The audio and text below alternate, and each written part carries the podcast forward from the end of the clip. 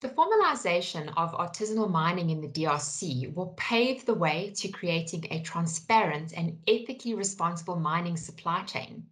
Furthermore, it will help to curb illegal mining activities, lessen the impact on the environment, and help the country achieve its sustainability goals. Never before has this been more important as international businesses are looking to secure commodity supply responsibly for their own electric vehicle needs as part of the emerging electric vehicle boom. Today's session will explore strategy and best practices to ensure transparency in the DRC's mining sector. And joining me to discuss this topic is three experts. Firstly, I'd like to introduce Dr. Dorothy Baumann Pauly.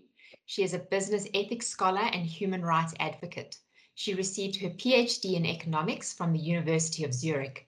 In her scholarly work, she links the interdisciplinary academic discourse on global governance with the practical implementation challenges of corporations as political actors.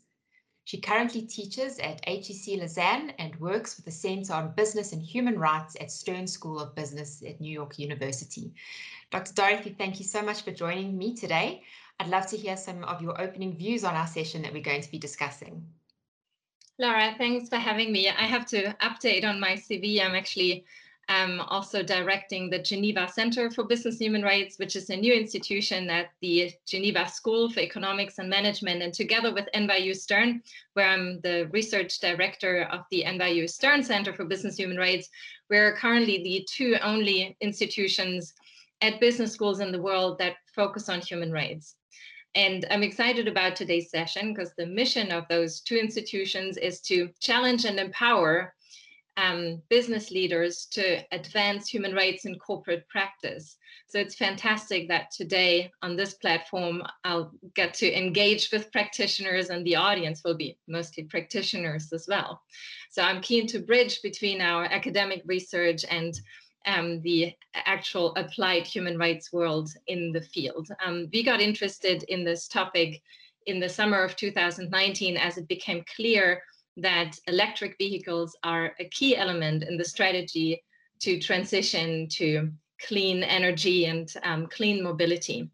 And uh, over the course of the past couple of years, a number of governments have pledged to uh, only allow electric vehicles on the roads. A number of um, car manufacturers have um, uh, outlined a future with predominantly electric vehicles. And from a human rights perspective, this development meant more mining um, and more mining for critical battery minerals. And of course, cobalt is uh, particularly interesting since more than two thirds of the world's cobalt production comes from the Democratic Republic of the Congo. And um, there are uh, a number of reports that outline severe human rights risks in mining in the DRC. So that um, dichotomy between, on the one hand, you know, plans to save the planet, and on the other hand, the need for critical battery minerals with many human rights challenges, um, encouraged us to look into potential solutions um, for sourcing cobalt responsibly from the DRC. And with this, I became interested in these formalization projects, which I do believe are a viable way forward in terms of addressing some of those systemic human rights challenges, including mine safety issues, including uh, child labor issues. I think these are the two most important risks that um, all companies across the entire supply chain should be concerned about. Excellent, Dorothy. Thank you so much. Interesting views to kick us off. I love it. So I'd also like to introduce uh, my second panelist, Indigo Ellis. Indigo is an Associate Director of Africa Matters with focus on Central and Southern Africa. She specializes in advising the mining, energy and financial services sector. Indigo has particularly as particular proficiency in ESG risk and supply chain management. Prior to joining Africa Matters, Indigo led the Africa research team at global risk analytics company Verisk Maplecroft. Now based in London, she was born in Johannesburg, South Africa. Indigo holds an MSc from the LSE in Theory and History of International Relations and a BA in French and History. Indigo speaks French and Spanish. She is also an honorary member of the Congolese UK Chamber of Commerce. Indigo, thank you so much for joining us today. I hand the floor over to you to share some opening views on our session today. Thank you so much, Laura. It's a pleasure to be here. Um, thank you very much. I'm I'm honored, honored to be on this panel and discussing such a crucial um, topic, such as formalization programs around artisanal and small scale mining for cobalt in DRC.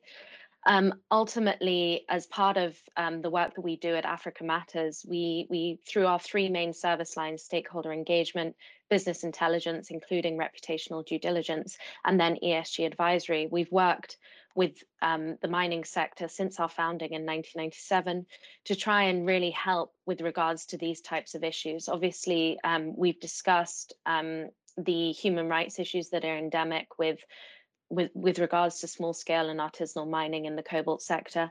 And we can help with anything from kind of ESG audits, risk mitigation frameworks, and really alongside the a lot of the um, kind of guidance that we'll be talking about today from a regulatory perspective. So the economic, um, the OECD, OECD due diligence guidance, for example. Um, I think the timing of this program is really, really crucial. Um, formalization of ASM in the cobalt sector has been in the works since 2002 with the mining code in DRC. But right now, this conversation is so crit critical. As Dorothy has mentioned, we are seeing kind of rise in um, electric vehicle sales.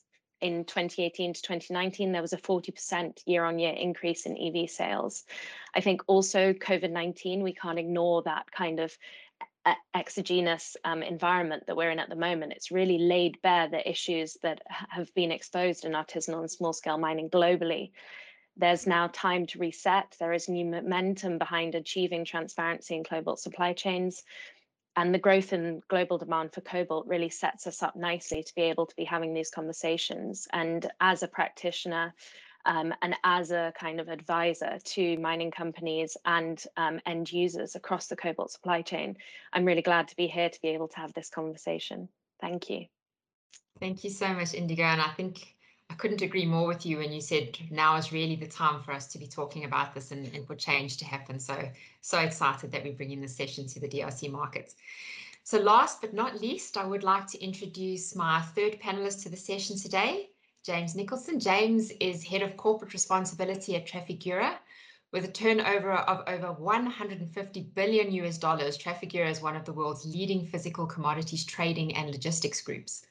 In 2010, James joined Trafigura in order to help establish a corporate affairs department.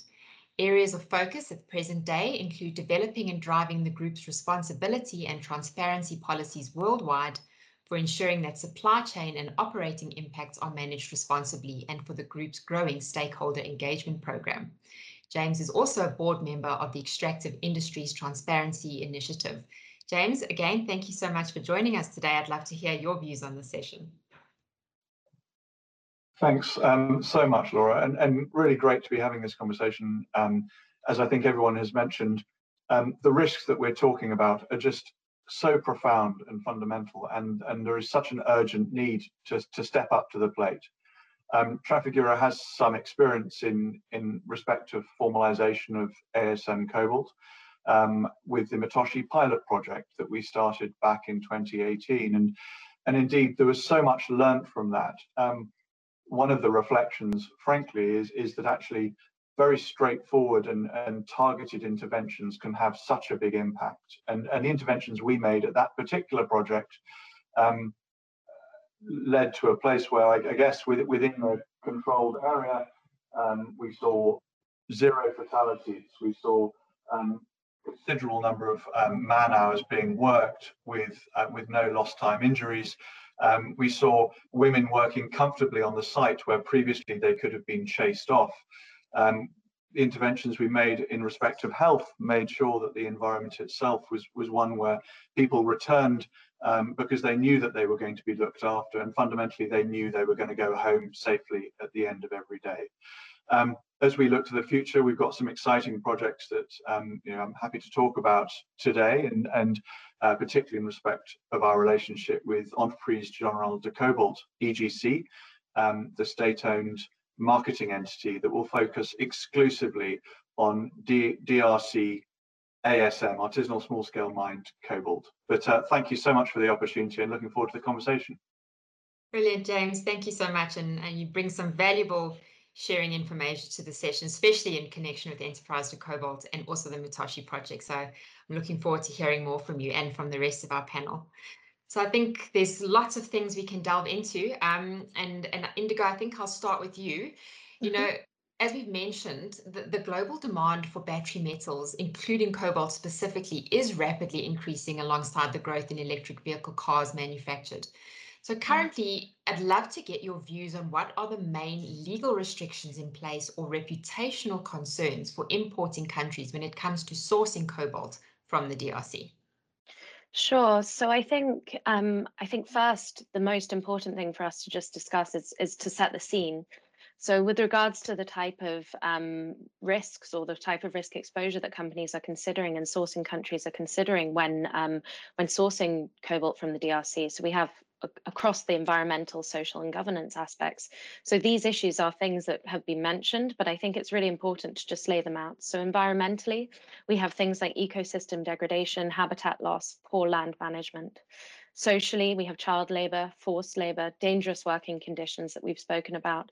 We also have security force and human rights violations and sexual exploitation.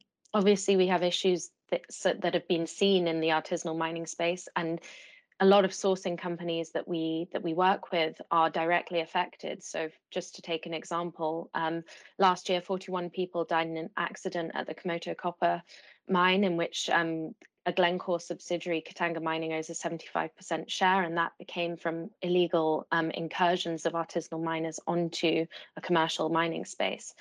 So that kind of leads us into thinking about governance as well. So we have illicit trade, tax evasion, and corruption. And I think it's really important to, that we start talking about how a safe and responsible artisanal mining sector can be a vector for development and post COVID economic recovery for millions of people, um, not just in DRC, but globally as well. So it can really contribute to short term recovery from the impacts of COVID 19 and kind of function as an important um, stopper against ESG risk exposure for companies when operating in DRC. So these are the kind of issues that companies are dealing with and importing countries are dealing with. And I really think um, that some of the main legal restrictions that are already in place um, are being dealt with. So there are things like from a company level, a lot of electric vehicle producers have ruled out sourcing artisanal cobalt. A good example of that is BMW.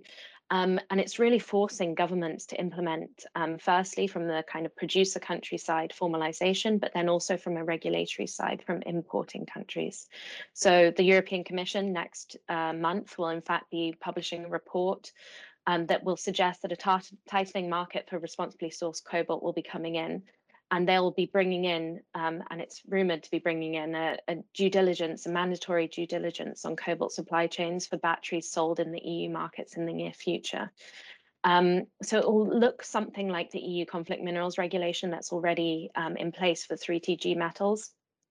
And if we combine this with, as we've discussed, and as we'll continue to discuss, I'm sure, the growth in demand for um, cobalt. So this is looking like by 2030, these EU economies will need to secure more than 64,000 tons of ethically sourced cobalt beyond these existing supply chain constraints that they have. So this is a volume of metal worth around 3.2 billion US dollars at current prices, and that's just for the growth in electric vehicles, let alone if we're talking about other cobalt usages as well. So this this kind of run on the metals price is prompting mining companies to seek new reserves from Australia and to the deep sea. So I'm really hoping that by talking about these formalization programs, by um, I'm really looking forward to hearing James talk about, more about the EGC, for example. Um, we really have a, a kind of a, a first starter, first mover advantage to be able to shore up supply of artisanally um, sourced cobalt from the DRC and make sure that DRC um, and artisanally mined cobalt from the DRC is not left behind in this global transition because of regulatory pressures from um, institutions like the European Commission. So I think there there are there's increasing legal um, constraints on artisanally sourced cobalt coming from a regulatory level, and I think formalization programs are really at the forefront of being able to make sure that no one is left behind with regards to um, the artisanal and small scale mining communities in DRC that really have a fundamental part to play in the growth of EVs and, um, the green transition as a whole. Thank you, Indigo. The, the numbers you've quoted are absolutely staggering, uh, but not surprising. And, and I think you, you've really really got to the crux of the matter to say, you know, let's leave no one behind and let's let everyone in the country benefit from from their resources uh, and what that means for, for global demand for electric vehicles. So thank you for sharing that with me. I think, James, important to the conversation is, is to contextualize the DRC in terms of where it currently stands. So can you tell me about its current role in global cobalt supply and what your forecast is for the next sort of 10 to 15 years? And perhaps as part of that, you can outline existing parameters that are in play in country that may actually affect this either negatively or positively.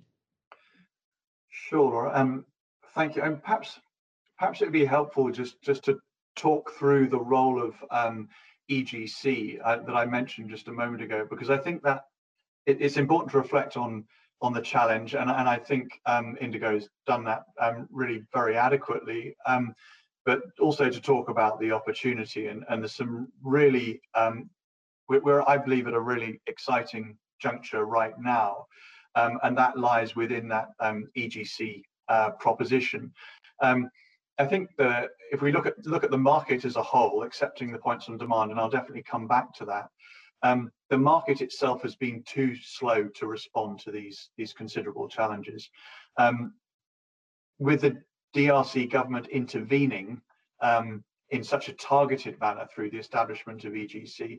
Um, as I say, we, we have that great opportunity. So for those unaware, EGC was set up by government decree, and the role of EGC is to purchase, process, and, and sell any and all cobalt produced by artisanal miners or companies involved in ASM in the DRC. Now, while operations have yet to commence, um, Trafigura entered into a commercial agreement with EGC um, end of October last year, um, and we're the only company so far to have done so. And our key objective um, is to underpin confidence in EGC Cobalt. So ensuring that a number of critically important controls are introduced. And, and those controls will address, for example, um, a safer and cleaner, more respectful, um, formalized working environment, we'll make sure that legitimate um, taxes, fees, and royalties are paid to the state. So the state really stands to to benefit from this incredible resource. Um, and also to ensure that we have a traceable supply chain from, from mine site to market. Now, um, all of these controls have been documented because um, um, that was a key thing, um, certainly from Trafigura's perspective, as, as we looked at this um, all, all, the issues that we've we've already discussed. Is basically to say, okay, um, what does good look like? And and we could establish what good looks like through referring to a number of existing um, standards in relation to artisanal mining elsewhere in the world, um, but also because Trafigura has um, run this pilot pro project at Mutoshi for a couple of years, and we really have a very deep and, and practical understanding. And so what we sought to develop with our um, colleagues at EGC was this responsible sourcing standard. Um, and that aligns with DRC law and it outlines in, in really clear terms what we're aiming for in, in this complex situation. Um, it also really helpfully provides a baseline for the market. So it represents what EGC, what the NGO Pact, who's a, a, key partner in this process, and Trafigura believe to be effectively a comfort level that when reached and then importantly upheld, um, we that will ensure that that EGC cobalt can be accepted into the legitimate value chain alongside cobalt of any origin. And again, to bring it, strip it right back, what's so important is to make sure that um, ASM cobalt is responsibly sourced, that it isn't um, it isn't um, priced at a, um, a differential. It, it is just it is just responsibly sourced cobalt, full stop. Um, it can be accepted onto the market, and critically, the DRC can therefore really benefit from this, this massive wealth that it has um, under its uh, soil. Thank you very much, James. Great contextualizing, and we're definitely going to discuss um, EGC some more as we go through the conversation. But I'd like to bring Dorothy back, and you know, Dorothy, you through your organization, you actually conducted a lot of research on the DRC's artisanal cobalt mining sector. You went to the DRC, you spent time there. I think you really got to understand uh, this particular market. So I'd love to hear your views, Dorothy, on the short and long-term solutions of mitigating human rights risks in the Congolese supply chain, specifically, obviously, with regards to cobalt. Thanks, Laura. So in all our research um, focused on global supply chains, we always believe that a chain is only as strong as its weakest link. And in the cobalt supply chain, clearly the greatest human rights risks lie in the deepest layers of the supply chain down um, to the artisanal miners. And I think, um, and that's something I'd like to complement to what Indigo outlined. I think it's important to understand the business reality in the DRC and that ASM is just part of everything and all supply chains. So sourcing exclusively from large scale mining sites, as some companies claim to do, I think is really wishful thinking. Once you've been there, you understand that ASM is everywhere. There are so many points where ASM cobalt can be mixed into um, the LSM cobalt. So it's important to understand that sort of sorting between LSM and ASM cobalt in the DRC context is just not possible, and therefore solutions to the human rights risks in the ASM sector need to be found.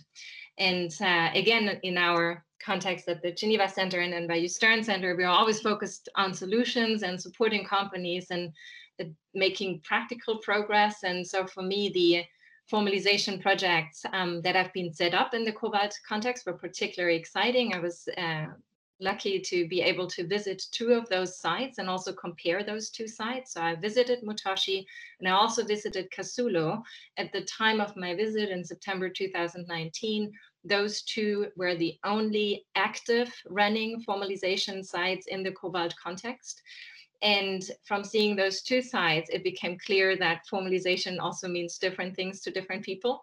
And uh, one of my main conclusions in the report, which I will show now, it was published in the World Economic Forum's white paper series, um, is that we need to develop standards, standards for responsible ASM cobalt from the DRC we need to define what formalization means, what good looks like, and what responsible ASM cobalt should contain. And so um, the development that James just described, um, namely the uh, launch of responsible sourcing standards through the Entreprise Générale du Cobalt uh, is very exciting to us because it felt like research recommendations were being put into practice directly. Um, uh, with upon the initiative of uh, the Congolese government and Congolese actors, and um, those EGC sourcing standards are based on the uh, a tested and approved model. Um, with the support of Trafigura, many of the lessons from Mutoshi were brought into the development of the EGC standard. And uh, for us, it was most interesting to understand how could Mutoshi be scaled and replicated. And now there are plans to do exactly that, to scale um, the standards that have been tested and tried in the Mutoshi context to many more sites. Um, and we think this is a positive development that uh, should be strengthened further. And it's urgent, as we've heard from Indigo, given um, the surge of interest in cobalt. We've already seen the price going up since the beginning of the year. And so clearly supporting the Congolese initiative through the EGC, I think is the short-term objective. But there also you ask for both short and longer term objectives. Longer term, I think we need a more comprehensive strategy to bring the estimated 200,000 miners in Lualaba province to sites that are compliant with very basic standards. So it's important to establish a model, a model that works, and then to grow that model so that more and more artisanal miners have access to these compliant sites but I also believe we need a comprehensive strategy for the many miners that will initially not be part of this, these programs, um, that will continue working in mines in a very informal way. And um, for those, I think we need many more supply chain actors supporting formalization efforts. Um, and I, am also thinking of uh, aid institutions, um, the World Bank, and many others that need to map all the informal sides and figure out a comprehensive strategy to support them becoming compliant eventually. Thank you, Dorothy. James, does EGC's strategic objectives sort of fall in line with some of the things that Dorothy has been saying? And, you know, maybe you can share with us what, what are some of those bigger strategic objectives for EGC? I mean, we're talking about hundreds of thousands of people here that could benefit from this. So how, how do you see that playing out? And, and maybe give us a little bit more context of how Trafigura is actually involved with EGC. Yeah, sure. Um, there's, there's a lot there to unpack, Laura. Um, I think um, yeah, again, as part of that, I guess the, the key question is to practically how does this how does this work? Because putting together a well-informed standard is is one thing, but actually seeing it through is is something completely different. And, and Dorothy has has has talked right to the heart of the issue. You know, EGC has the EGC has its own standard, but where that um, where those EGC sites are not being developed, then then what happens? Um, in EG, an easy response is, of course, we're we're talking about a transient population, a population that could easily move across to mine copper as principal, and and we'll all be aware of um, uh, the price of copper right now and and forecasts again for the future, which are exciting, but only make artisanal copper production all the more enticing.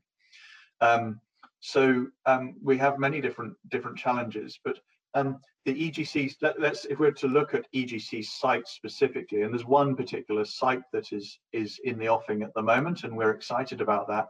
Um, the EGC standard would apply to all ASM sites, um, the cooperatives um, that those individuals work in, um, to EGC themselves, and to buyers such as, as Trafigura. Um, and obviously, the key question is uh, great how will this system, how will that standard be uphold, upheld? Well, EGC and, and staff from the NGO Pact would be present on each and every production site. Um, all production would be bagged and tagged uh, with tamper-proof seals. Um, we'll see uh, payments moving to electronic form as we need to move beyond cash, taking cash out of the system. And then data around that will be uploaded to the blockchain platform, which would give, if you like, a window in um, from uh, the downstream perspective to see how, how the project is progressing. Um, the, the material EGC cobalt will be traceable effectively from mine to market. Um, and then we would have, we have appointed a responsible sourcing assessor um, known as Kumi um, to conduct site assessments against that standard each and every quarter. So we're taking an extremely cautious approach. Um, those assessments that we conduct would be made available to the downstream customers of, of Trafigura. Um, and um, I think at the, at the moment, there's so much emphasis on it, under under the current system, whether it's copper or any metal or cobalt, emphasis on conducting really sensible, smart due diligence. But really, what makes this project different is that we're bringing in an investor in, into the mix. So Trafigura is prepaying, pre-financing this production, and that pre-finance is specifically tagged, if you like, to operational improvements on the ground. So the finance can only be released if certain conditions have been met. And, and clearly we're watching um, that investment extremely closely. So it's not just a buyer looking at from the sidelines in, making sure that um, the standards, you know, that, that, that due diligence is done. It's actually, we're stepping in, we're rolling up our sleeves, we're getting directly involved. Frankly, that's the only way that we're going to get change, I'm, I'm, I'm afraid to say, because for years there have been, you know, the, the OECD have been have been pushing their due diligence standard, and rightfully so. It's an in incredible tool, um, but the cost of meeting the, the standards that the market requires um, are simply too high. Um, you need that investment. So you do need companies like Trafigura to step up to the plate, um, to invest, uh, to be willing to um, I, I guess to uh, to roll with the situation, we, we know that um, we have to get comfortable with continuous improvement, that we've got a long way to go. But this is the only way that change is really going to happen. Um, and, and, and so I really, you know, I, I look forward to Trafigura um, Pact uh, and EGC really getting involved with that first site, but then building out from that to 10, 15, 20 different sites in future. Um, and that 200,000 um, population of artisanal cobalt diggers at the moment, you know, I, I, I hope that we can we can capture them within this program and, and clearly benefit also their many dependents. Um, I find it immensely exciting, but I'm to be absolutely clear, um, there, there are some massive challenges to overcome first. Undoubtedly, James, a, a game changer for the industry if if we get it right. But I think with Trafigura Impact, um, the, you know, the credibility and the objectives are on the right place. So I've got every confidence of, of seeing EGC be successful. Hmm. Um, Indigo, you know, I think a very important aspect to this conversation that I'd like to bring in is if you think there are other strategies that the DRC government can put mm. in place to create an attractive, competitive, fiscal and legal ecosystem that maybe actually incentivizes artisanal and small scale miners to engage in formal and safe trade of minerals. Yeah, thanks, Laura. That's that's perfect. I mean, that was exactly what I was thinking about when James was was talking about how transient these um, artisanal mining communities can be um, on price dependency. So, I mean, as we mentioned, copper prices are are where they are, and so there's a real onus on the DRC government to match what they're doing with EGC and and kind of roll it out towards artisanal mining more broadly across the country. And I think a lot of these formalization programs, as James has mentioned, they do need buy-in from companies to be able to put that investment in uh, of both you know funds and um, time in order to make these work. And the government really needs to be able to support them by um, putting in place some kind of fiscal and legal requirements in order to um, facilitate their creation. So i think there's a there's a real um, impetus on the DRC government to start doing that. I think there's, in terms of what actually they could do, I think firstly, lessening um, the administrative and financial burden on illegal artisanal trade. Um, so as I mentioned uh, at the beginning about the 2002 mining code, the special um, areas that are delineated for artisanal mining, in order to receive an, a license, um, to be able to exploit these areas, which obviously in practice we know uh, doesn't always happen or doesn't rarely happens, in fact. Um, and that is because this licensing is so difficult and kind of costly and, and burdensome to to achieve. Um, so I think that's something that the DRC government can work to to to make better, make more attractive. I think there's a, a kind of hurdle in so much as um, obviously a lot of the processes that the DRC government puts in place from a provincial level are not matched at a national level. Um, and that's something just to do with governance in the mining sector as a whole. And that needs to be um, reconsidered if we're thinking about what's happening in Lualaba versus in other uh, Katangan provinces. I think um, there's also some some issues around access to land and geological prospecting um, around the issuing of licenses. So there's obviously a formal kind of um, process when uh, my, an area that is uh, kind of delineated for artisanal small scale mining is then passed on, can be passed on to a company and licensed to an official um, LSM, shall we say and the kind of processes that ASM has to go through, even if they are licensed and, and legally allowed to mine that land, are not quite where they need to be in with regards to encouraging um, encouraging that to happen. I think there's an area also around technical and vocational education and training that the DRC government would be would do well to introduce among artisanal small scale mining communities alongside formalization programs. Um, so information on safe working practices, more efficient and effective mining techniques, and that's kind of to reduce these not only social uh, negative social impacts but also environmental impacts which are really important in order to protect the communities in which this artisanal mining is happening um, I think support of equipment and leasing facilities, processing centres, um, improving the capacity and strength and collaboration of institution and governments. I mean, I could go on for forever on this topic, um, but ultimately it's about collaboration, it's about monitoring, enforcement, education, um, and better collaboration between these type of um, formalization programs and the local communities and um, local government in order to make these things happen across the artisanal small scale mining community, not just in cobalt. Oh, thank you, Indigo. Clearly, there is so much work to be done in this area, but it's it's conversations like this and, and the work that EGC and Trafigura is doing that are that are taking us in the right way. So it's good to know that you know the DRC is, is certainly going to be a leading country in, in making change in this regard. I think, uh, Dorothy, you know, we've spoken a lot about the role of governments in this whole process. But what role do you think larger mining companies and other strategic role players and stakeholders have in leading the way and involving artisanal mining for a transparent and ethical industry of battery metals in the DRC?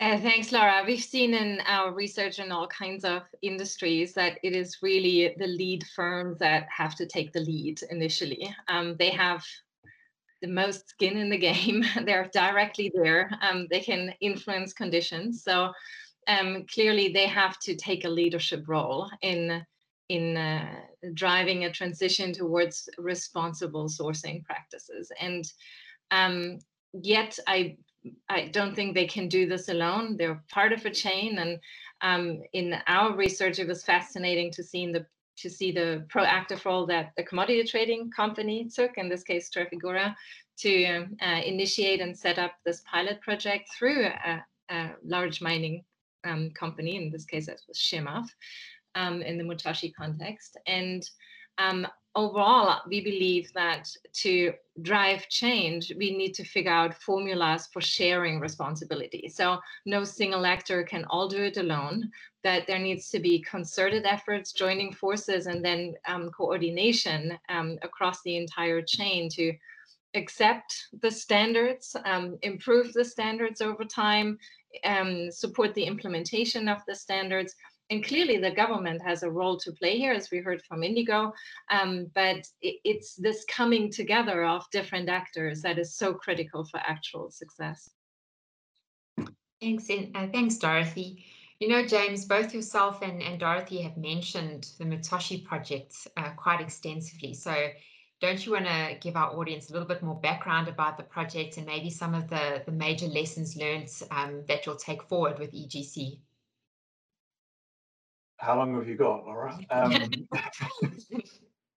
wow. So yeah, for the, for the benefit of the audience, I think um, it's worth just giving the context. So um, Trafigura entered into a, a marketing agreement uh, with Chemaf. Um, this was at the end of, I think, 2017 from memory. A, a, key component of that agreement related to responsible sourcing. So as standard, we work with our suppliers um, to ensure that uh, their operating procedures uh, meet quite um, quite stringent requirements. Now, um, the interesting thing about Chemaf was that they have access to about 90 concessions across the DRC for copper and cobalt, and um, a, a, concession of particular interest. And for those who know the DRC well, that, that they will have heard, I'm sure, of the Mutoshi concession because it's been mined since I think 1904 for gold, for copper, um, for cobalt, and um, the fact is the concession is right on the edge of the Kolwezi city. And so within the concession boundaries, which extend to 40 square kilometers, you've got a significant population of people. Now, those people are engaged in um, um, uh, farming, uh, so small scale farming, um, buying and selling products, you know, little markets, etc. Um, but equally, there are thousands engaged in artisanal mining, um, both on the Mutoshi concession and, and elsewhere. Now, as a, as a buyer of, of cobalt, um, you know, I have to say when we looked at this particular opportunity, um, our immediate reaction was was I think like others, which is to say that we cannot tolerate um, any artisanal product product in in our chain. It's simply um, it's simply not acceptable. Um, and and I, therefore I completely understand the position of, of many in the industry um, because engaging with artisanal mi miners is, is a really challenging um, uh, business. But the fact is, they were there on the concession. They had been there for decades. Um, they they relied heavily on on artisanal cobalt um, for their income, and they were selling the material illicitly off the concession to a fleet of buyers.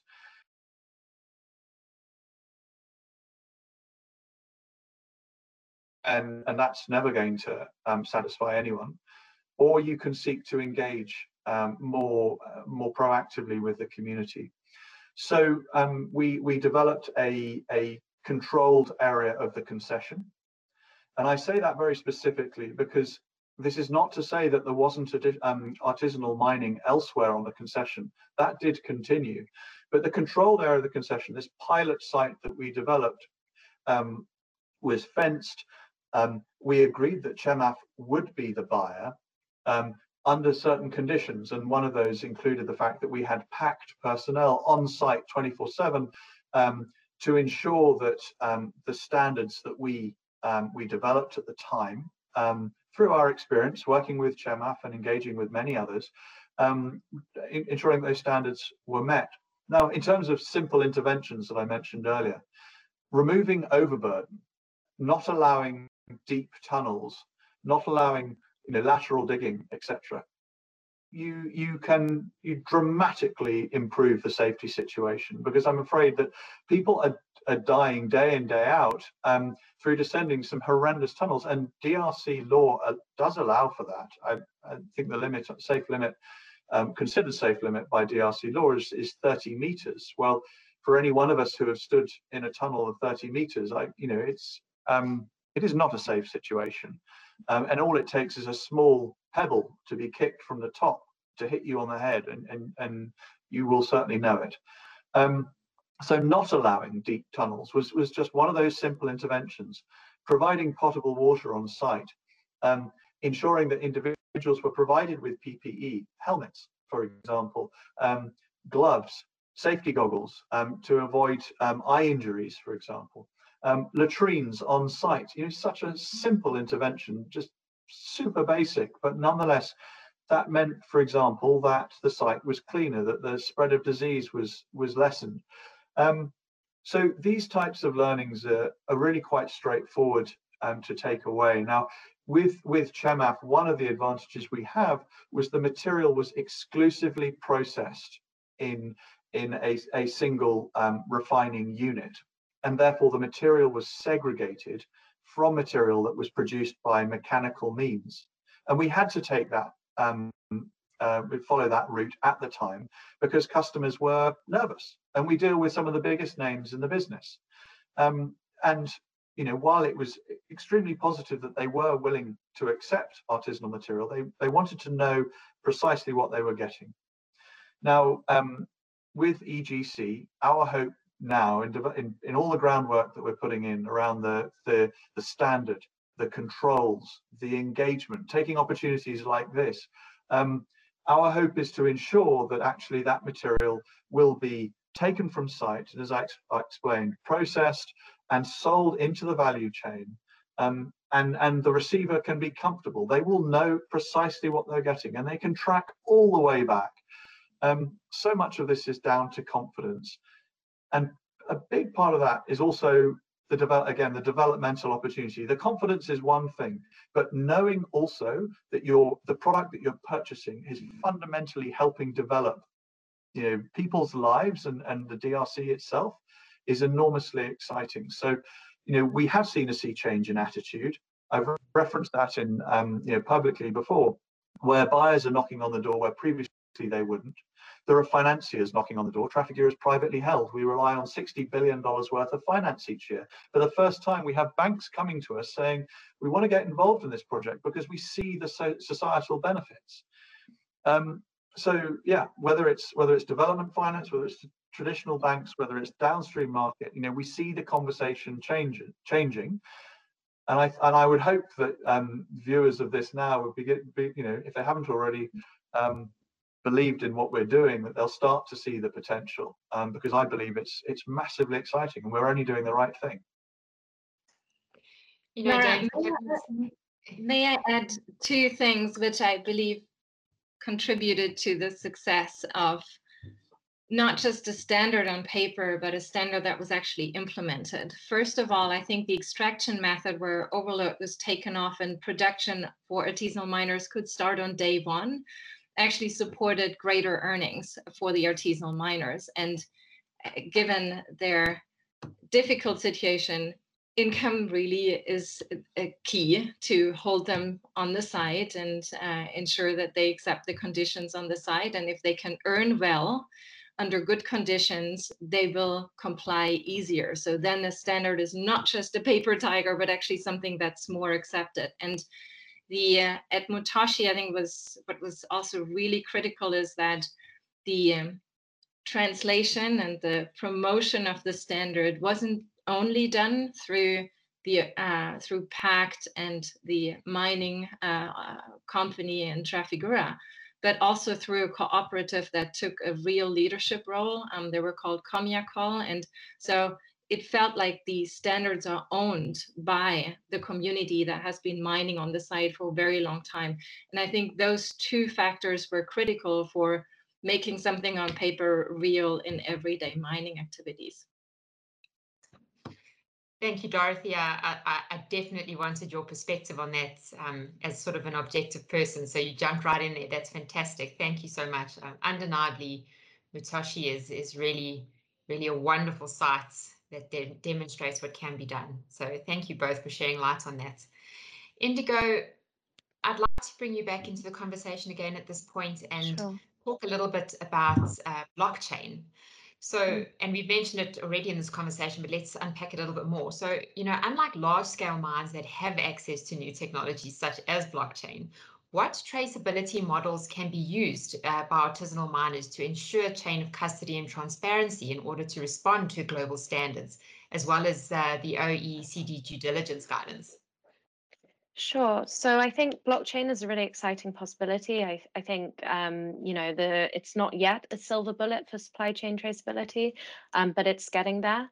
I think there are a few best practices that can be translated into um, the artisanal small scale mining um, perspective in order to ensure sustainable supply chains and um, I think we've we've touched on a lot of those issues. I think Mutoshi got to a certain stage on a lot of these issues, and I think um, EGC, from my understanding of it, will also go further in some of these. Um, but I'll just run run you through the kind of things that we look at when we talk to our clients. So I think the most crucial thing is also a balanced panel of industry, government, and NGO representatives to be involved in any phases of a certification scheme. So this could be from initial design to compliance monitoring and enforcement. So that we've spoken about just now at Mutoshi.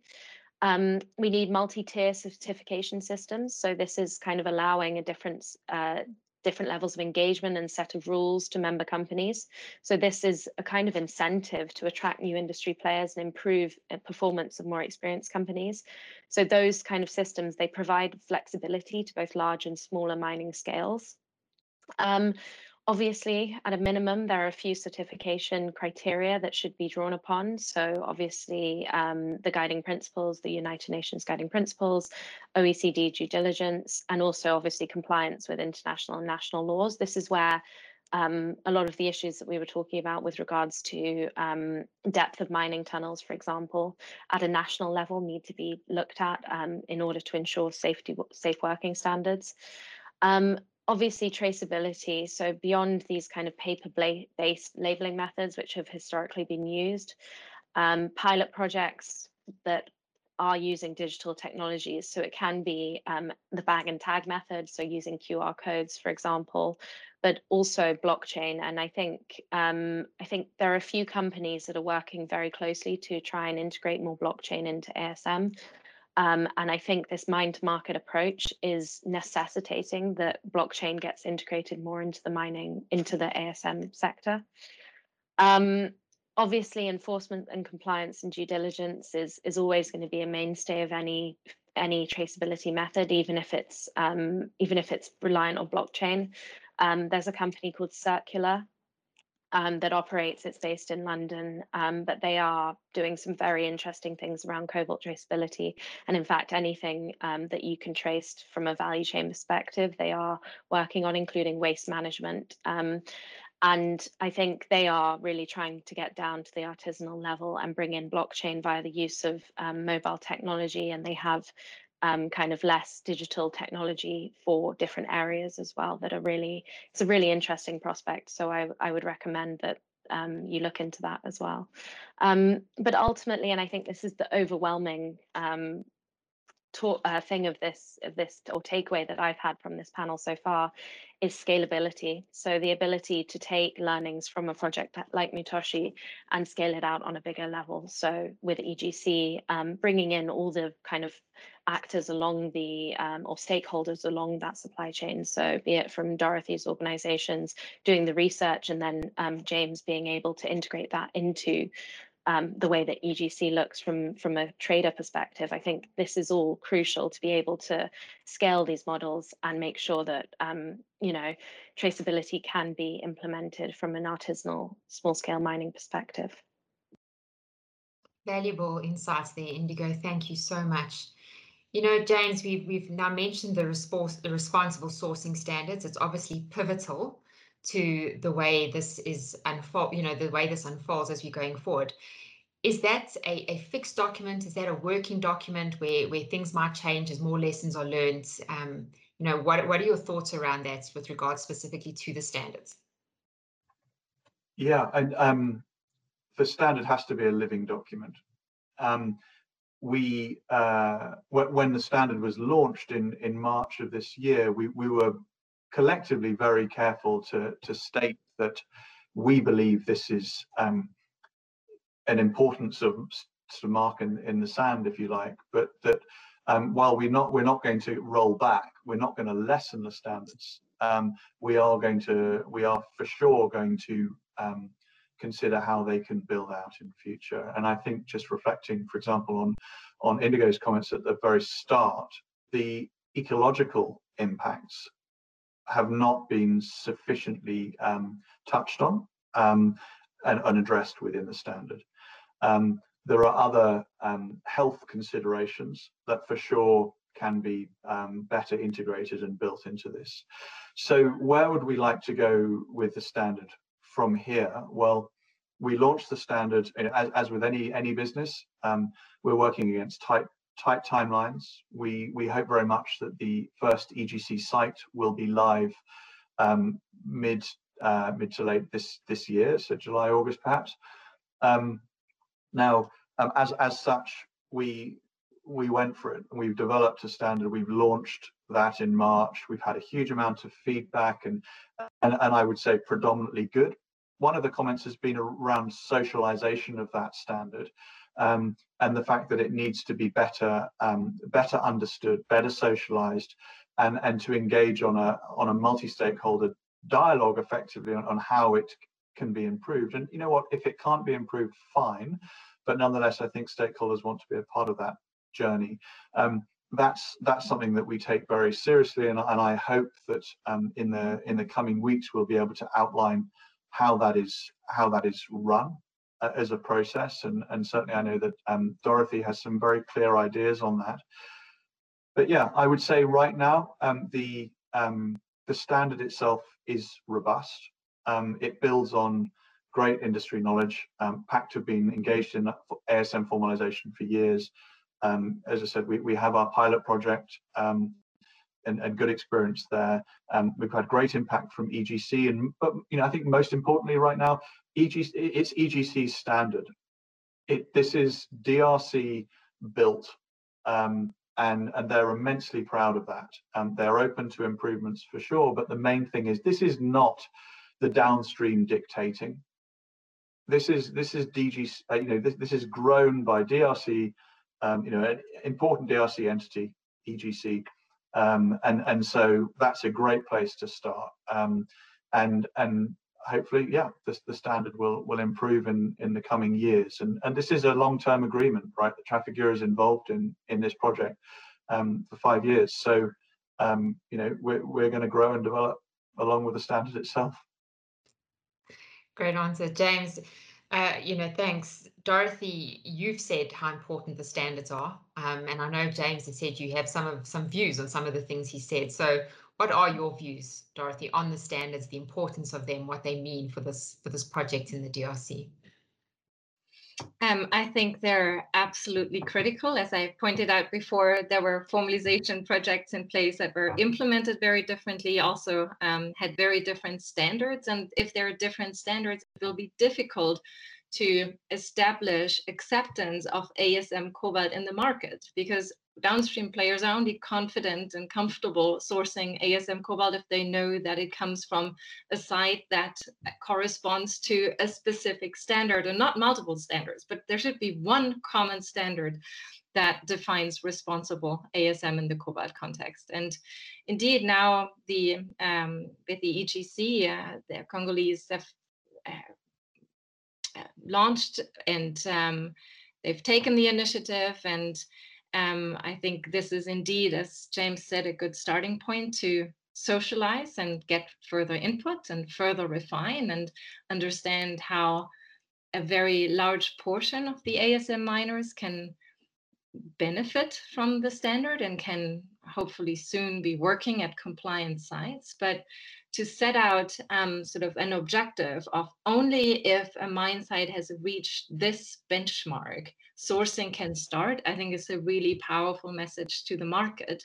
And um, we shouldn't dilute this message. Um, instead, really strengthen the benchmark, maybe refine it further, socialize it further, because of course, um, multi-stakeholder input increases the legitimacy of the standard.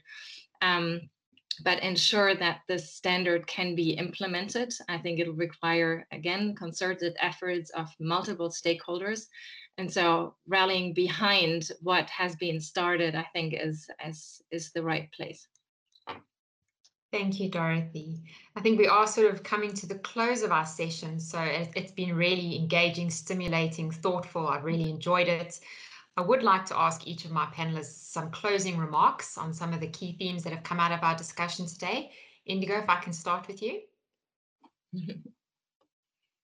Uh, sure, thank you.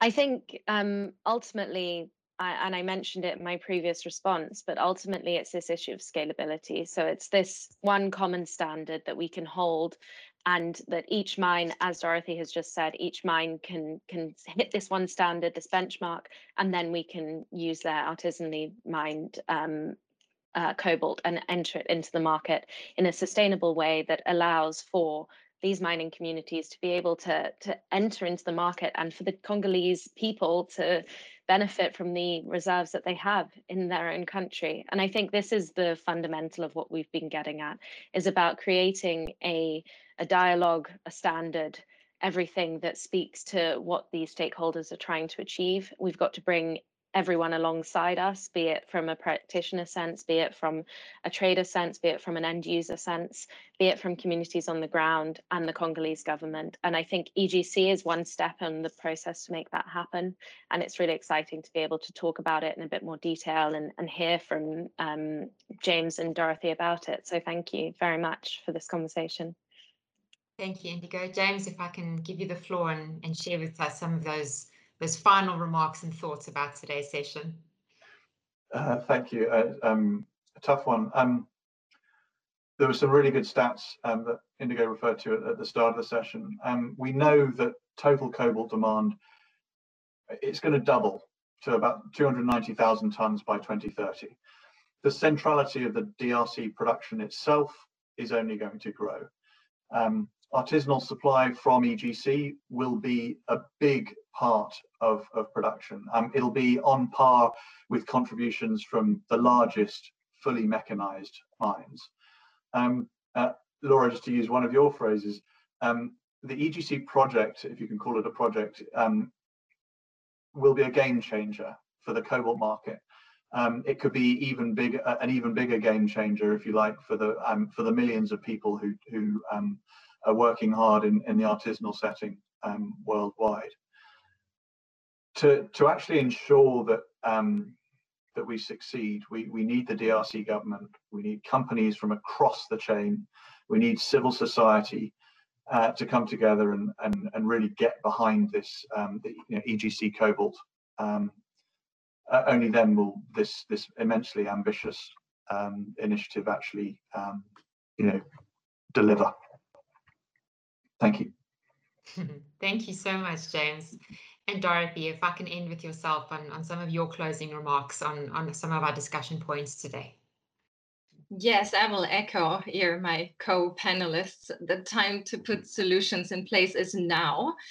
Um, but uh, while uh, I agree with everyone that EGC is such a great start, I'm also eager to follow the performance of the project, if I may call it a project. So you need to carefully track how well it performs. Um, and I will certainly accompany that process going forward because indeed the ultimate benefit should be the mining communities and um, the socioeconomic benefits for those mining communities. And this is what we need to track carefully um, now before um, the EGC model is uh, implemented at those pilot sites. And then in six months, 12 months, 18 months to also then use the feedback um, from such surveys to refine the model further. But I think it's important to not lose, uh, to have a, to cast a close eye on how things are going for the next two years. I'll certainly do that. Thank you so much, Dorothy, and thank you to my, my three panelists for their time today. Uh, I'm so excited and passionate about what we've shared, and I, I can't wait to see what EGC and, and Trafigura do. I'll be watching also with a close eye. So thank you again, uh, and I look forward to engaging with you forward as this as this project, as we're calling it, takes off even more. And thank you so much for your time. Thank you.